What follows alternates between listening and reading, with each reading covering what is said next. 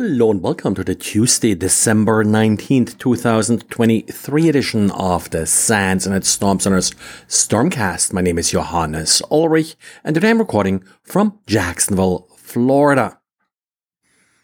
Starting today with an interesting blog post by SEC Consult that uh, was looking into SMTP smuggling. And I have to say, I was surprised in part not that the vulnerability exists, but that nobody really has discovered it earlier. Maybe someone has, at least I don't remember having seen it.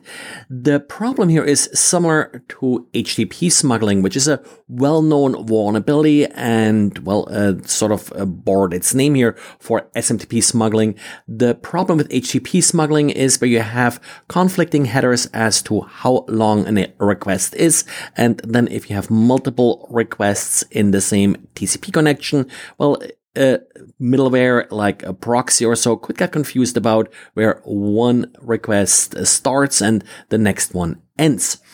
The problem here with SMTP smuggling is actually a little bit simpler. In SMTP, we don't have these uh, conflicting length headers.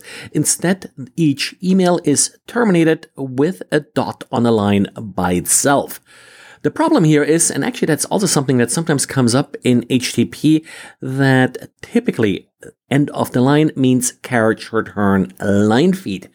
But, uh, well, uh, sometimes just a line feed is used to indicate the end of a line and the beginning of the next line.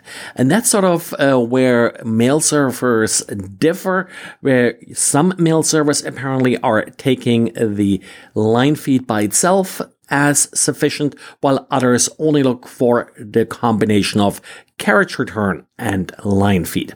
The problem now is that a mail server may receive multiple emails as part of one TCP connection. Again, that's somewhat normal. Then verify the headers uh, for DKIM signatures, SPF compliance, and the like. And then, well, uh, forward that email to the next mail server that actually does the final delivery. If the first mail server is getting confused as to where the email ends, for example, it does not recognize a line feed dot line feed as sufficient to end the email, then it may only verify the headers for the first email, forward both emails as part of one TCP connection. The second mail server now believes the first mail server did all of these SPF and DKIM checks and is now delivering two emails because it accepts uh, the dot just terminated by line feeds uh, without character return as the end of an email. Pretty uh, tricky exploit here and apparently does happen even in some larger uh, email providers and uh, could easily then be used to bypass SPF, DKIM and similar spoofing protections. Personally, I'm not that terribly worried about the spoofing protections. Like we all know that uh, they're not really perfect. Where it would get interesting if this could also be used to avoid these external email headers uh, that some companies are adding in order to warn their employees of uh, impersonation emails that may look like they come from an internal address. And a lot of uh, the attacks against the software supply chain that uh, I've been talking about and lots of people have been talking about are targeting developers at uh, crypto uh, coin uh, software companies. Now, it turns out that at least one of these attacks was somewhat successful. Ledger, who is mostly known for its hardware wallets, is also producing some JavaScript uh, that they're calling the Ledger Connect Kit that allows websites to make it easy for users to connect uh, their wallets. Well, it turns out that an employee of Ledger fell for a phishing email, which then resulted in malicious code being injected into this JavaScript library, which in turn allowed the attacker to steal funds from users using Ledger Connect.